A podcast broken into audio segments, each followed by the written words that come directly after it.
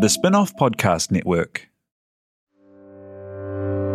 When the Facts Change is brought to you by the Spinoff Podcast Network in partnership with KiwiBank, the bank for Kiwi looking to get ahead in business and in life.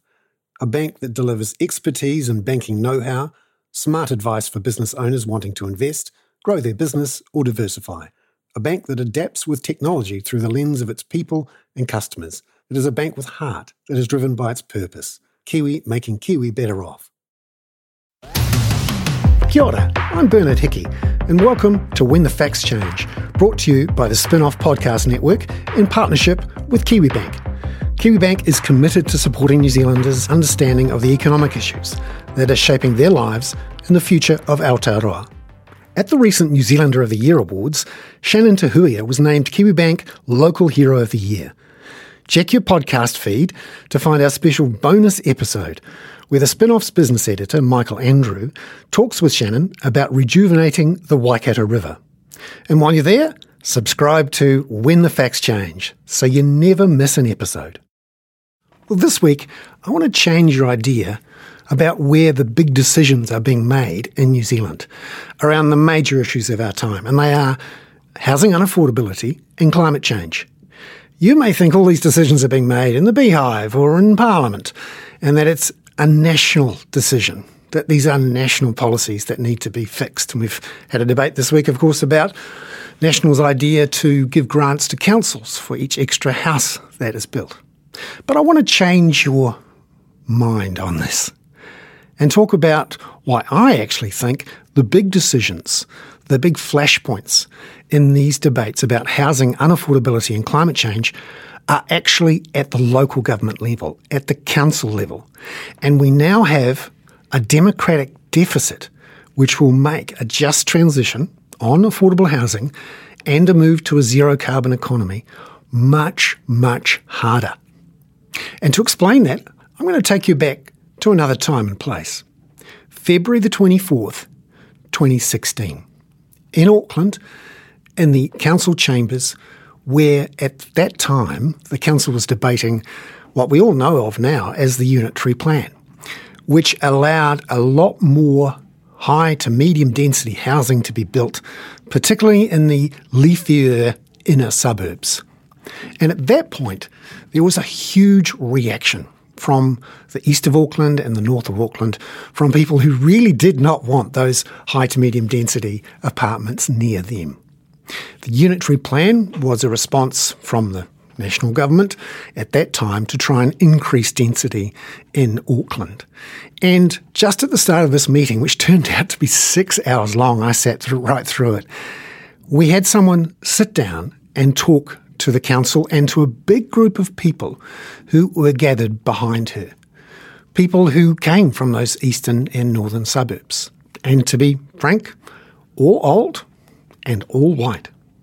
But sitting at this table that day, February the 24th, 2016, was Flora Apulu, who was the deputy chair of the youth advisory panel for the council.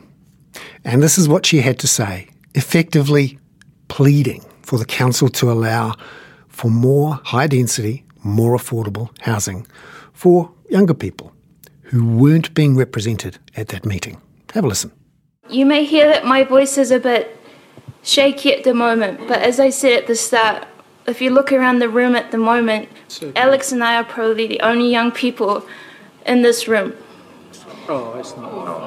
Uh, you are. You are. You are. Uh, Sorry. it's probably a statement of fact. Carry on. Denise? There is there is no keener revelation of a society soul than the way they treat their young people and their children. I say this, this meeting is about evidence provided. I say this because I've been a social worker in South Auckland and I see the evidence that young people are homeless, young people have nowhere to stay, young people have no support for their families to live in affordable housing. The quote by Nelson Mandela that I just read supports the Auckland Plan's first priority, which is to support the needs of and put children and young people first. In saying this, as the chairperson, and the Deputy Chairperson of the Youth Advisory Panel. We are here because we believe that our young people are not being heard, and we are here to talk on their behalf. We urge you to keep an open mind, and also we urge you to realize that we, as a generation, look to you as our leaders and look to you as the guardians of our future, and also we look to you as the guardians of the fabric of our society, which is our children and young people. And that was Flora Apulu in 2016, pleading for the unitary plan to be passed. During her comments, several people at the back of the room, and I was sitting next to them, tried to shout her down. When she said that she was the only young person in the room, and I can attest to that because I was there, a bunch of those people said, poor thing. It was a patronising, mean thing for them to say. And it really struck home to me how this moment, this place was where a really big decision was made. Hours later, in fact, nearly six hours later, the council voted 13 to 8 to not go ahead with the unitary plan because a whole bunch of people in the east and in the north wanted to stop all of those medium density houses from being built. One of the people arguing against medium density at that time said these medium density homes need to be kept in the welfare suburbs. And what she was talking about, of course, was places in South and West Auckland, where the original version of the um, Auckland plan said that was where medium density housing needed to be. Eventually, after the government essentially strong armed many of the Conservative councillors on the council to relent, eventually the unitary plan got through. But in many ways, it was a preview of an enormous clash that is now starting to roll out in a series of street fights, street by street, house by house, council by council, to make these changes, to allow more medium density, high density housing closer to the CBDs that allow people to walk and cycle to uh, uh, work and to play and to school. But of course, those decisions are going to be made at a local government level, not at a central government level. So today, I'm going to talk to a couple of people who know what this street fight is like right at the point where these decisions are made. Will you have a car free CBD? Will you convert roads from being four lane semi motorways into places where cyclists and pedestrians can walk? Will you ban parking of fossil fueled cars in town? Will you allow currently uh, used car lots to be turned into medium density housing? Will you allow these apartments to be built without a car park? These sorts of basic questions will decide whether or not we get any sort of solution to this drive towards affordable housing and a zero carbon economy. So, to find out a lot more about where this power lies, I thought I'd speak to a couple of the power brokers, people who are on those councils right now. Firstly, I talked to Tamatha Paul, who was on the Wellington City Council. And later in the show, I'll be talking with Auckland City Councillor Efeso Collins.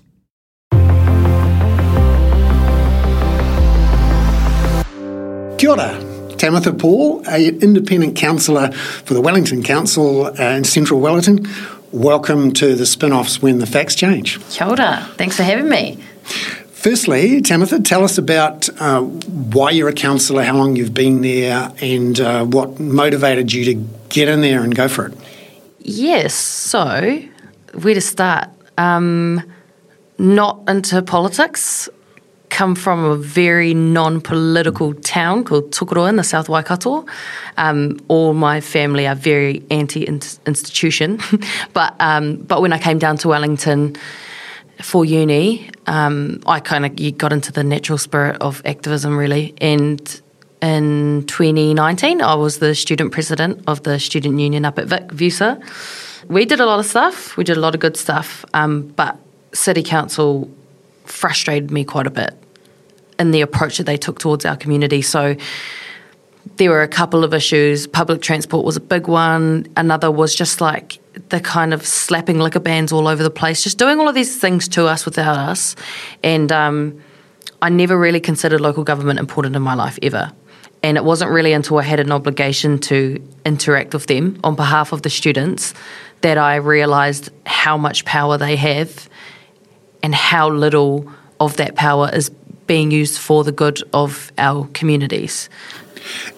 Around New Zealand, for a long time, a lot of people thought the real power in politics in New Zealand is here. We're actually talking in the bowels of Parliament, mm. uh, right next to the beehive. And if you can get become an MP and get hold of the big central government levers, that's where you really make a difference. Mm. But I've come to a slightly different view over the last couple of years that the most important places to deal with the housing affordability and the climate change crises that we have are actually local government. What did you find when you got inside there, and what's your view on that?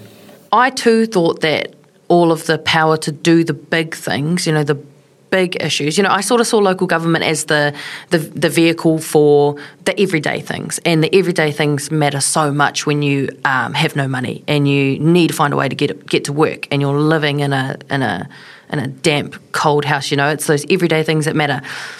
So I thought local government was the way that you address the everyday things, and that Parliament and the government, the central government, was the way to attack the really big conceptual issues like climate change and housing overall and across the country, and really big conceptual issues like our constitutional foundation. But what I've found being involved in local government is that really we are the ones geared up to deal with these issues because you can't address all of the issues across the country with one approach, which is what central government gives us. Local government gives us the capacity and the capability to deal with the, these issues in the local context in which they occur. And that's the most important part. But Local government is a creature of statute, and we can't do so many things because of the different legislation that binds us, but also the different tools that central government allows us to collect that money, you know, the important thing that we need to make these things happen. So we have the potential, but we don't have the resourcing, and I think those are two fundamental things that have to meet very soon for us to meet these issues that are actually really urgent and do actually need to be solved very quickly in this decade.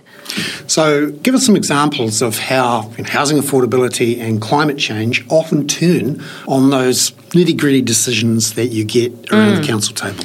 So, housing is a really interesting one, and I found it really interesting being a renter that, you know, as a city councillor and just realising how dominated our council and other councils around the country are by homeowners.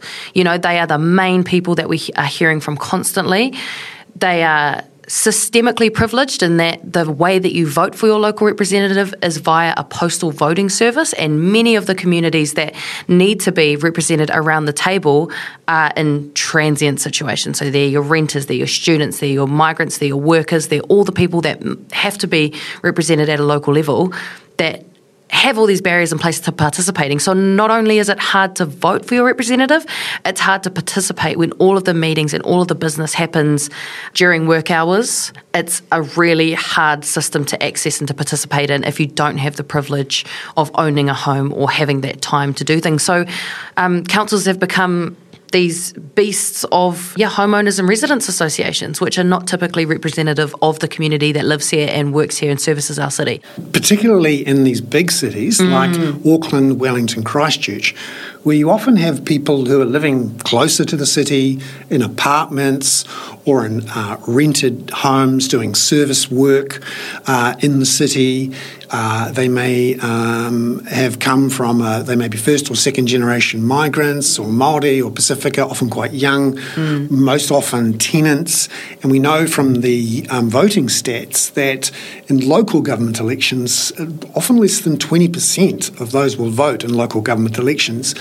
Whereas um, people who own their own home in the suburbs, so mm. you know the Karoris, the Khandallahs, the Seatouns, the um, uh, Upper Hutts, the Lower Hutts, the um, Kapiti Coasts, they're the ones who actually decide who the councillors are and who the mayor is, and their concern is making sure that their property rights, their environment is protected, their access to a quick motorway ride in and out of town are protected. Uh, how do you see that? I suppose you'd call it a democratic deficit. Um, how does that play out around the council tables that, that you see? Well, yeah, those of course those populations would be happy because you know they're having a great time at the moment. Um, but I think the unique situation for Wellington City Council and maybe even Auckland's council is that their city councillors are a lot more representative this term. So we saw across the country an influx of young councillors, you know, 18 year olds, 19 year olds, 20 year olds. We got an influx of Māori councillors. Um, we just got a we got a lot more representation in this round of things, and I think it has reflected quite significantly on the business of council. And it does matter so much because again, councils make these these decisions that have massive implications on those big issues. So for for you know city councils, it's all about those big plans that come out, those district plans, the the planning and zoning of land, and where where and how many houses can be built in particular areas. It's important for the environment. You know, local authorities are often the one carrying out the RMA. Um, you know, they're the ones that have all of the opportunity to provide good public transport and active transport infrastructure and all of the things that we need to transition into a zero carbon lifestyle. And we're seeing issues that councils typically never engaged in being brought around the table, so like the pokies. That's an issue that might not have ever had any prominence with with within a council like Wellington City Council because you know for them they're benefiting from it you know they're getting the funding from it but now that you've got more representation around the table you've got councillors who actually have experience of living in and being a part of communities who have been ravaged by problem gambling just for the background on that for yeah, those yeah. people who might not have heard um, you are are um, pushing to try and put a sinking lid in mm. on the on the pokies which for a lot of people might not realise that um, you know um, have a say in how they're regulated. Mm, yeah, so that's a that's an awesome thing to be able to be a part of and to be able to bring forward, and it again shows. And what I think is missing from local government around the country is that compassionate approach to those who the invisible populations from a local government perspective. You know, it's those people who who don't vote and will probably never vote. And for me, especially for Wellington City, it's voting for and trying to make decisions that help people who do not live here yet because of the way that this council has run its day to day business. And that is so important that councils take responsibility for future generations and future populations. And that plays a massive role when considering policies that have an impact on housing, have an impact on climate change.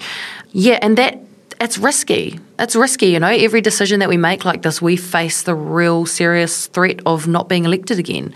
But until we, local government and the representatives sort their sort this out, no one will ever see any legitimacy in it because it's just what it's it's exactly how I always saw it an institution that is there to protect the haves of the world and it's not what it should be. It is such a powerful venue that has been underutilized and has been controlled by the wrong people for too long but I think that's changing.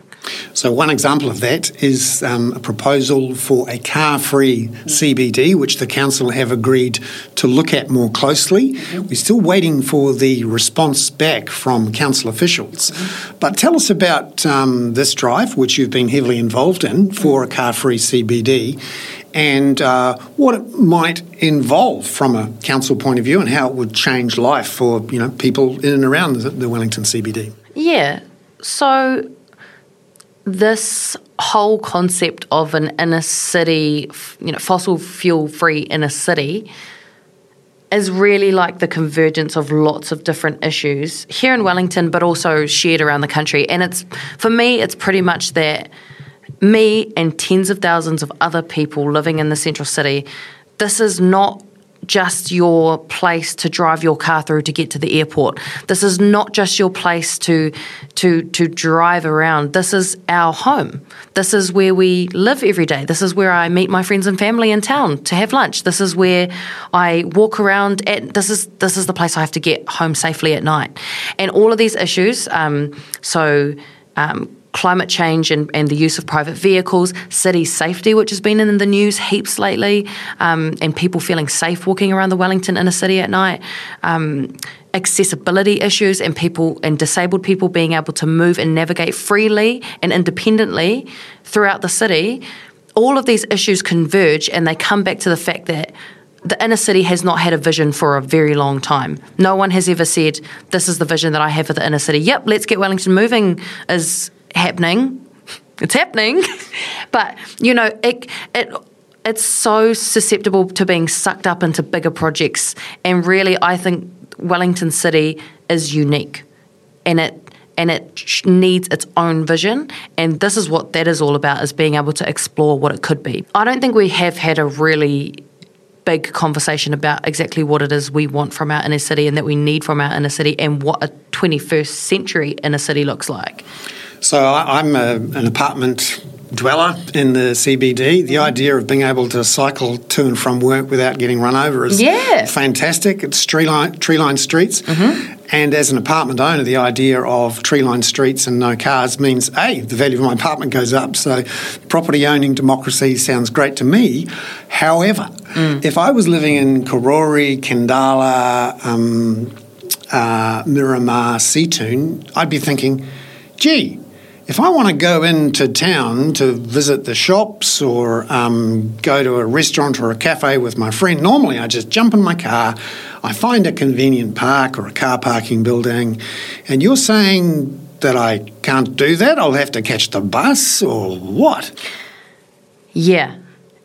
And that is really, like, I know that that is really tricky. Obviously, there are lots of things that need to be ironed out to make this work to make sure that people can get to and from their homes safely. But for the meantime, we can't go on with the status quo in the way that it is in the city. People are getting hurt, people feel unsafe, but also it's just time to move on as a city. Everyone is always commenting about Wellington just being this dying place. But we'll never change that, continuing things the way the way that they are. Does public transport need to be more comprehensive throughout every street in Wellington? Yes. Do we need to have more availability of options like car share? Absolutely. Do we need more cycleways and connected, you know, active infrastructure that allows different modes and ways to get into the city? Absolutely. But as a leader of a city, you set the vision, you give a timeline, which is 2025 in this case, and that is a tool of pressuring all the different parties to come to the table and work on those issues. Otherwise, things just persist the way that they are. So buses will continue to be cancelled. The the current scope of where buses go and where they don't go will continue. Everything continues as it is until someone steps up, puts a vision out there, puts a timeline on it, and just puts it all out there, you know? Putting my devil's advocate hat on, mm-hmm. um, I let's say I own a shop in the CBD, or maybe I own a car park building and a shop. Mm. and um, you're about to change the rules in a way that changes the value of my assets. What do you say to those people who, who argue, hey, I paid X million dollars for this car parking building, and my shop has a value because I know people can park close to it? How can you do this? Um, where do I sue you? So I think my natural reaction to those concerns is I hear what you're saying, but the evidence doesn't necessarily stack up with what you're saying. And that's a really hard thing to communicate to people is that evidence shows that you know pedestrians and cyclists spend a lot more time and money in people's stores and I think that stacks up across the board. But that's a really hard thing to communicate to people, particularly if they've just gone through COVID 19. You know, it's a scary time to make change. I accept that. But I think part of human nature is that sometimes people just need to see stuff in action and this is this is an opportunity to pilot some things and I, I think that's what we're not very good at in New Zealand is just like giving things a try and if it turns out that it's that it's terrible and has a mess that it's just a horrible idea then it can be reversed you know it's not going to be cheap but neither is continuing on with the way that we're currently doing things. The other argument that I'd make is that the environment has always come second to the economy.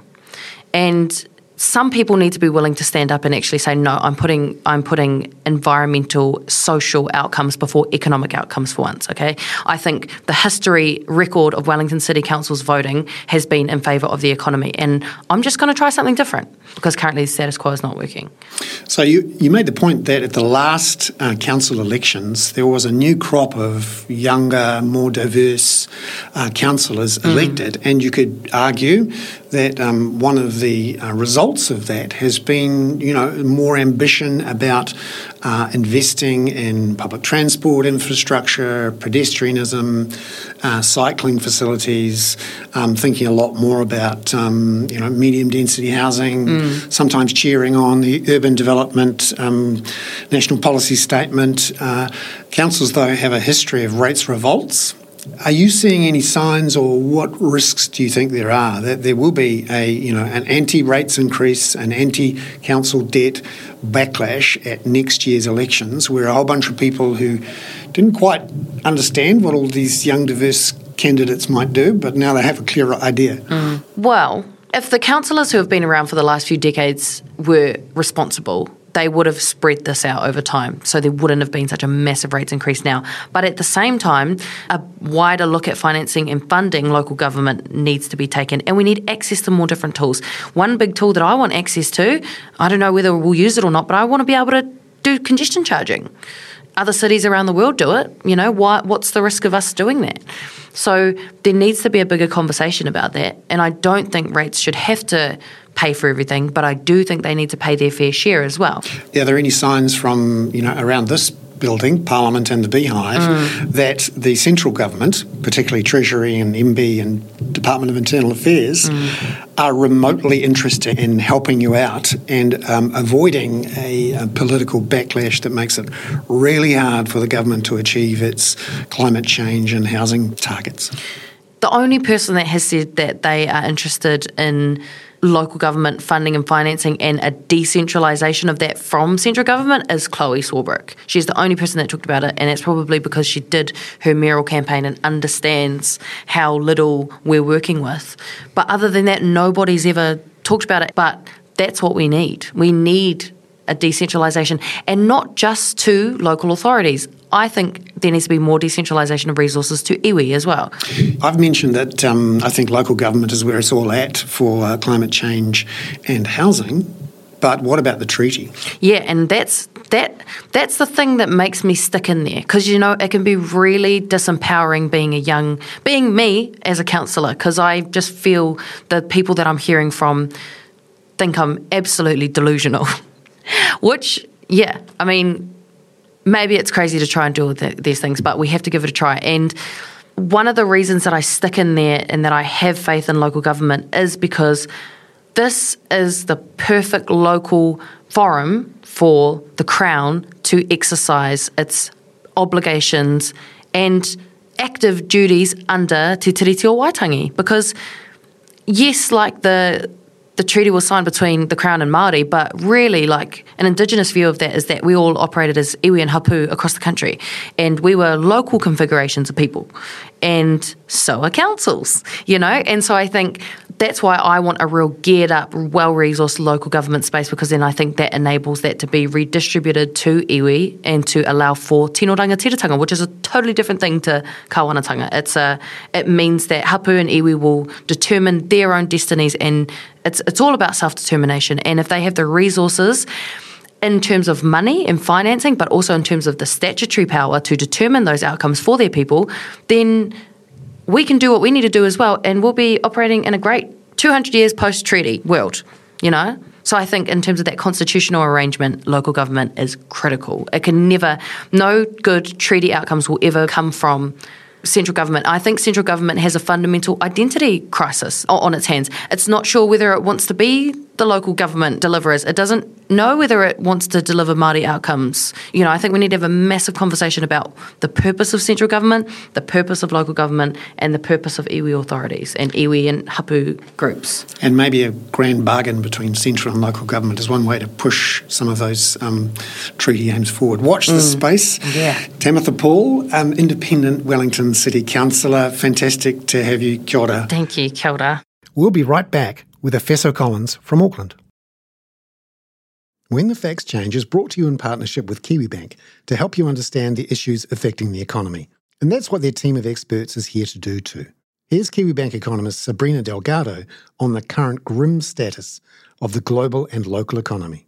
Globally, economic output and activity is slowing. Higher interest rates are weighing heavily on demand and crushing activity. It's not pretty, but it's what's needed to bring down inflation. Here in Aotearoa, the outlook is soft at best. Our impressive surge in net migration helps lift activity, but still the economy is weakening under the weight of the Reserve Bank and a softening global backdrop.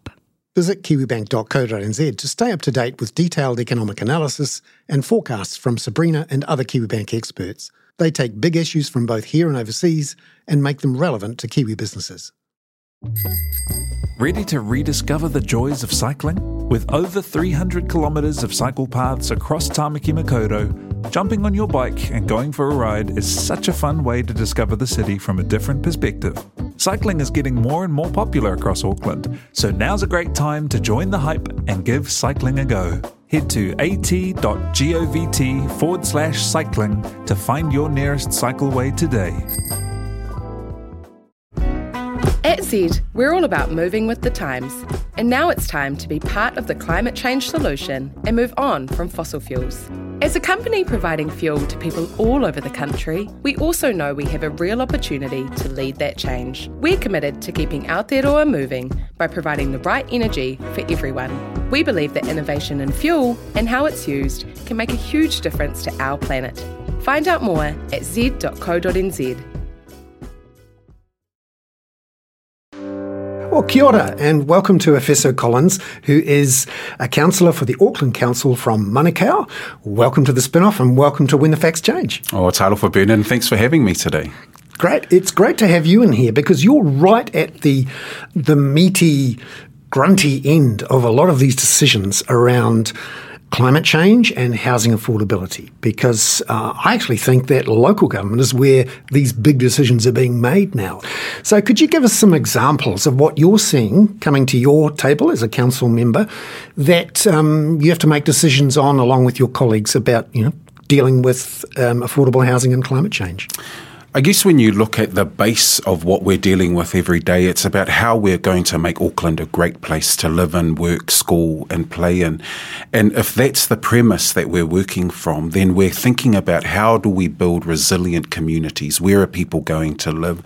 And so things are probably as basic, I can say that, but I don't think people listening will think as basic as electrifying our bus system uh, or our buses uh, is, is something that's we're, we're grappling with all the time. What our rates intake is going to be and where we're going to build uh, most of our housing units. And those, you look at the Auckland plan, you think about the Auckland plan and our vision for Auckland over the next 30 years. We want people to feel like they belong to this city. We want them to feel like this is home for them. And it's a city where they can live in. We've got major issues around homelessness, around uh, young people and young families living in cars and garages. And those are the issues that are constantly in front of us. So that's what we're thinking about all the time. And I guess coming from Manukau in South Auckland, where a lot of those issues are at the forefront of our communities, that's probably what's on my mind most. So, what is being looked at specifically to try and solve these problems? And the dumb question is uh, from someone who doesn't live here but used to, why aren't we fixing them right now? Because you know, surely there are electric buses and around, and surely uh, we could be building these houses. Yeah, well, there's major tensions that go on in council. There, we want the ability to be able to build, and you know, we've got the National Party have come out and said we've got to free up land for people for for councils to build. We can actually build. If you look at the unitary plan, we can build. We can have thousands uh, of housing units go up. But our decision making focuses, needs to focus on, well, where are the transport hubs? Where is it going to be easy for people to not have to buy a car, to not have to live on the quarter acre section? I think it's educating a lot of our young people and families now. And educating might not be the right term, but it's traveling with them on a journey of those things probably are in the past now. And we've got to let go the way my, my family has let go of the quarter acre section. So just as an example, example, we live in Otahuhu in an apartment complex. It's got about 100 uh, apartments there. We're on a, a main road where the buses go past every five minutes. We don't need to use the car. And that's what I think is the future for Auckland. And if people want a bit of land, that's cool too. They're going to have to move out more closer to the suburbs or out towards the suburbs. But if we're going to really activate town centres and spaces where people can be close to where they can shop, where they can go to school, then that's what we're doing. So, uh, how do we create bus lanes? How do we ensure that uh, there's place, there's space for people to ride their bikes? But that takes, for my community in particular, that takes time to build in an educational process because for my family, the car is actually a, a measure of success. We all left Samoa in the 60s. You own a car, you own a house, you've made it in life.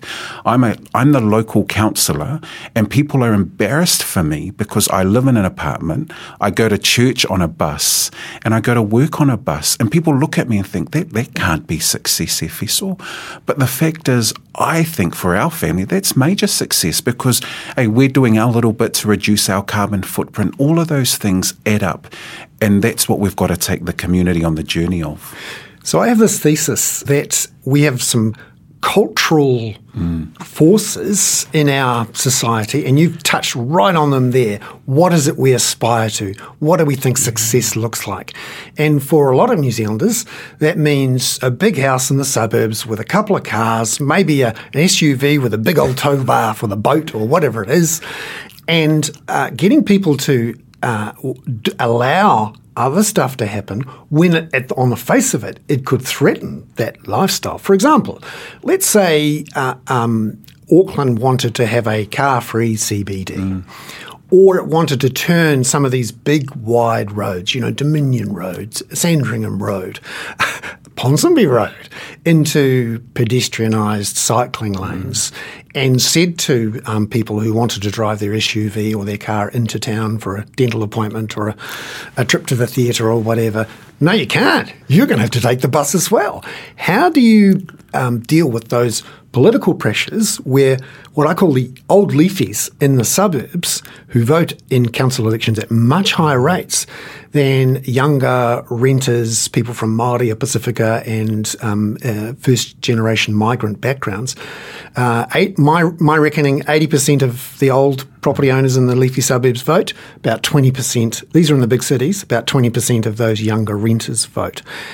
How do you see that when you're sitting on council, those pressures between don't change a thing, don't spend my money somewhere else where I don't get a benefit of it, and don't change the rules that would stop me from driving my SUV into town.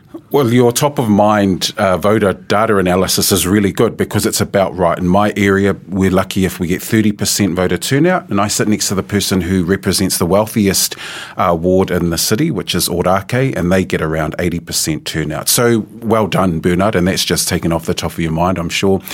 Look, you can see those tensions because there are deeply held, deeply entrenched beliefs that that is the society that some people want. You've referred to them as the old leafies, and they want the ability to have a big house, lots of lawn, and a, and a few cars. But we've got to recognise today that a lot of our young people, given the income levels that they're at, are not going to afford that. That is completely out of their price range. What might be in their price range is a two bedroom apartment where they don't have to use a car, where they can catch really good reliable public transport and they, they can get to work. They're near a playground where they can raise the family, so everything's nearby. The tensions start to come out when uh, you, go, you only go back a couple of years, and we had the youth panel, the youth advisory panel of Auckland Council came and they said to us, "Look, we'd like to see intensification. We think this is a good thing for the community." And you had people yelling and screaming abuse at them in the back of the meeting. This is only going back two or three years, and I find it astounding that in a city that prides itself in an egalitarian approach to people having voice and having a say, that you would have the old leafies screaming down the young people who just want to be able to get by. And I think everyone wants to flourish. The challenge is how prepared are we as a society to meet in the middle, hit some compromise points, and actually say of and to one another that we want everyone to flourish. What we have at the moment are major gaps uh, the gaps, whether it's uh, in our in our demographics, where people live. If you're poorer and browner, you tend to live in South Auckland and West Auckland. If you want really good transport connection, you go for the suburbs that are in Central Auckland. They're a whole lot closer to the city. That's what we've got to start to deal with. You've got YIMBYism and NIMBYism. I'm a YIMBY. I'm a self-declared YIMBY, and I think it's important that people know that. But that's how the tensions start to materialise. Now, often these tensions, understand understandably, focus on spending decisions if you're in a council.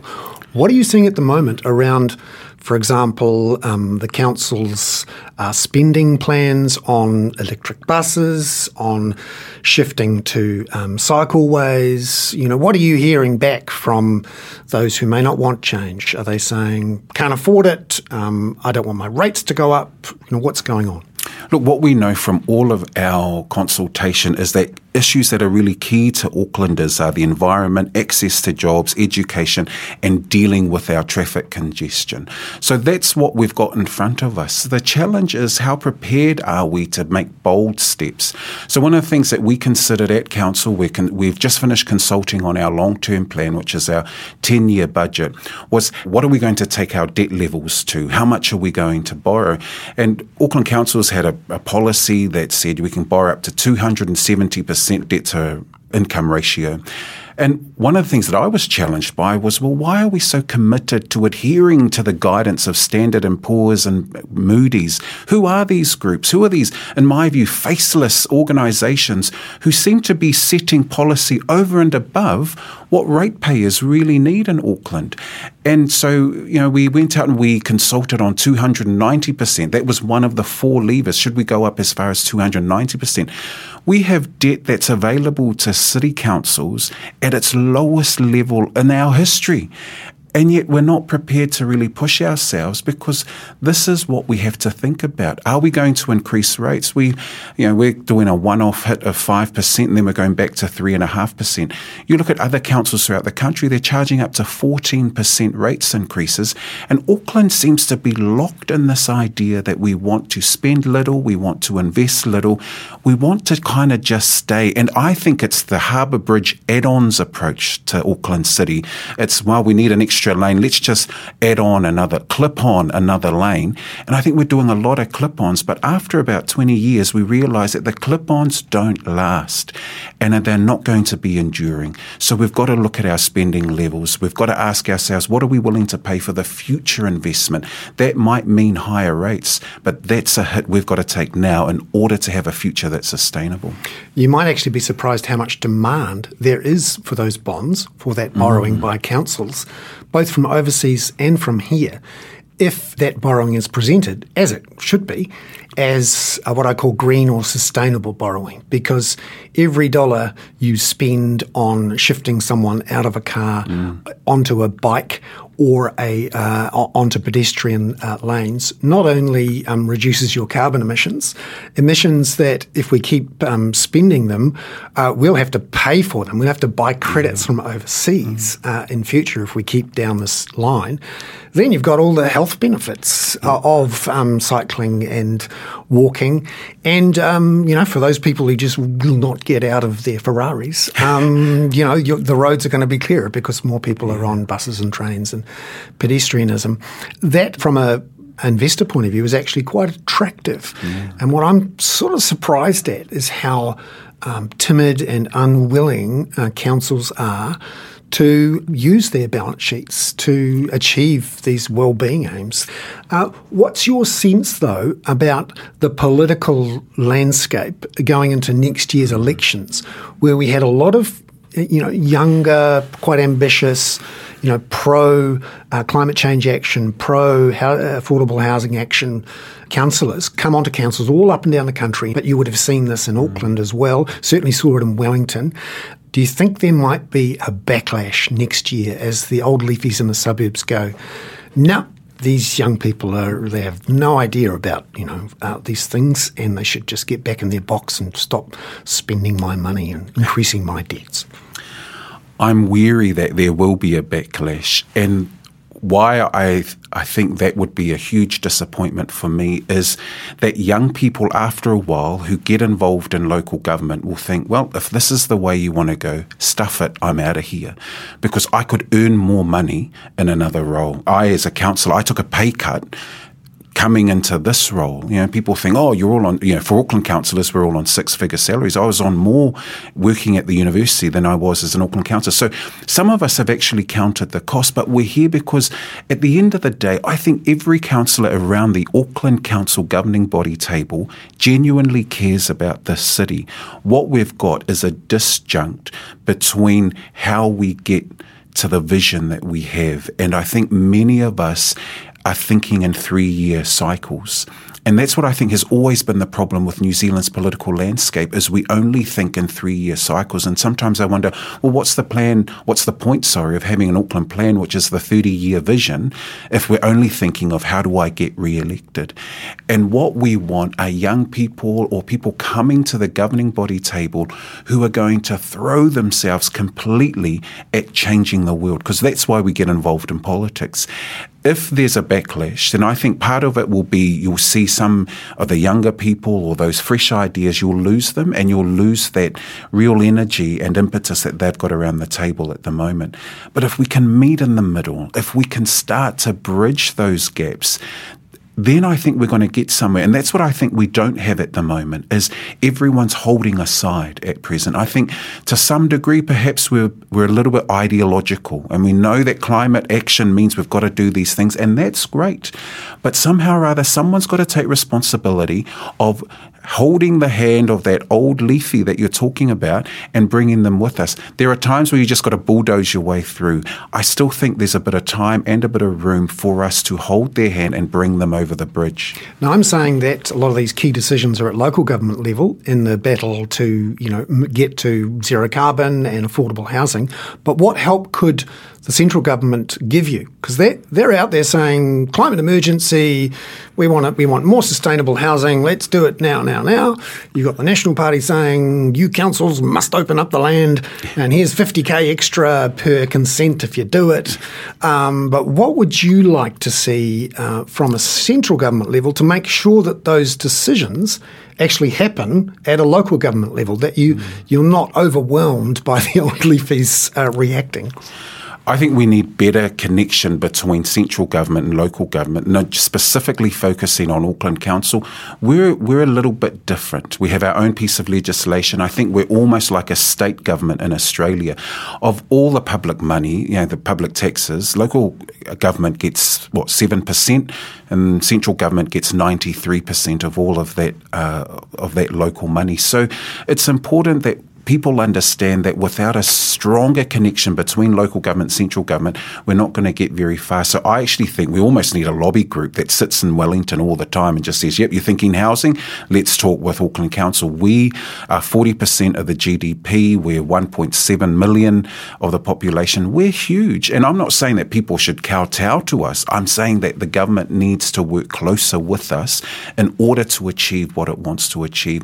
I'd like to see more of the of public tax money come towards uh, local government because I think that's really important. We're often talking about, you know, do we increase rates or do we just increase borrowing? Well, actually, we should be looking to the state and saying to the Crown, you should be sharing a whole lot better. So that's one aspect. Now, I don't think we've ever settled on what amounts are like, and I don't know that central government really want to give us any money. But the point is the conversation, the honest conversation needs to be had.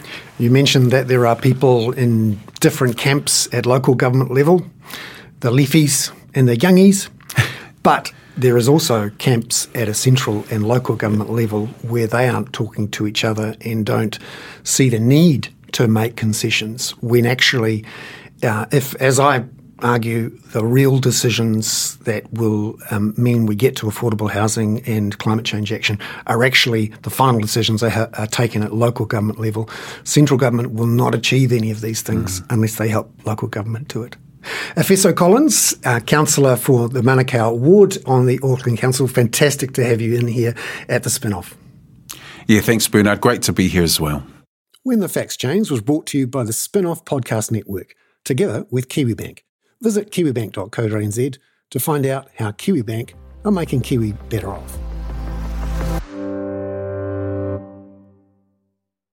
Are you making the most of your KiwiSaver investment? Generate is an award winning KiwiSaver provider with a track record of strong long term performance. Making a smart decision now could add tens of thousands of dollars by the time you reach retirement. Book a no obligation chat with a Generate KiwiSaver advisor today at generatekiwisaver.co.nz slash get advice. A copy of the product disclosure statement is available at generatekiwisaver.co.nz. The issuer of the scheme is Generate Investment Management Limited, and of course, past performance does not guarantee future returns. The Spin off Podcast Network.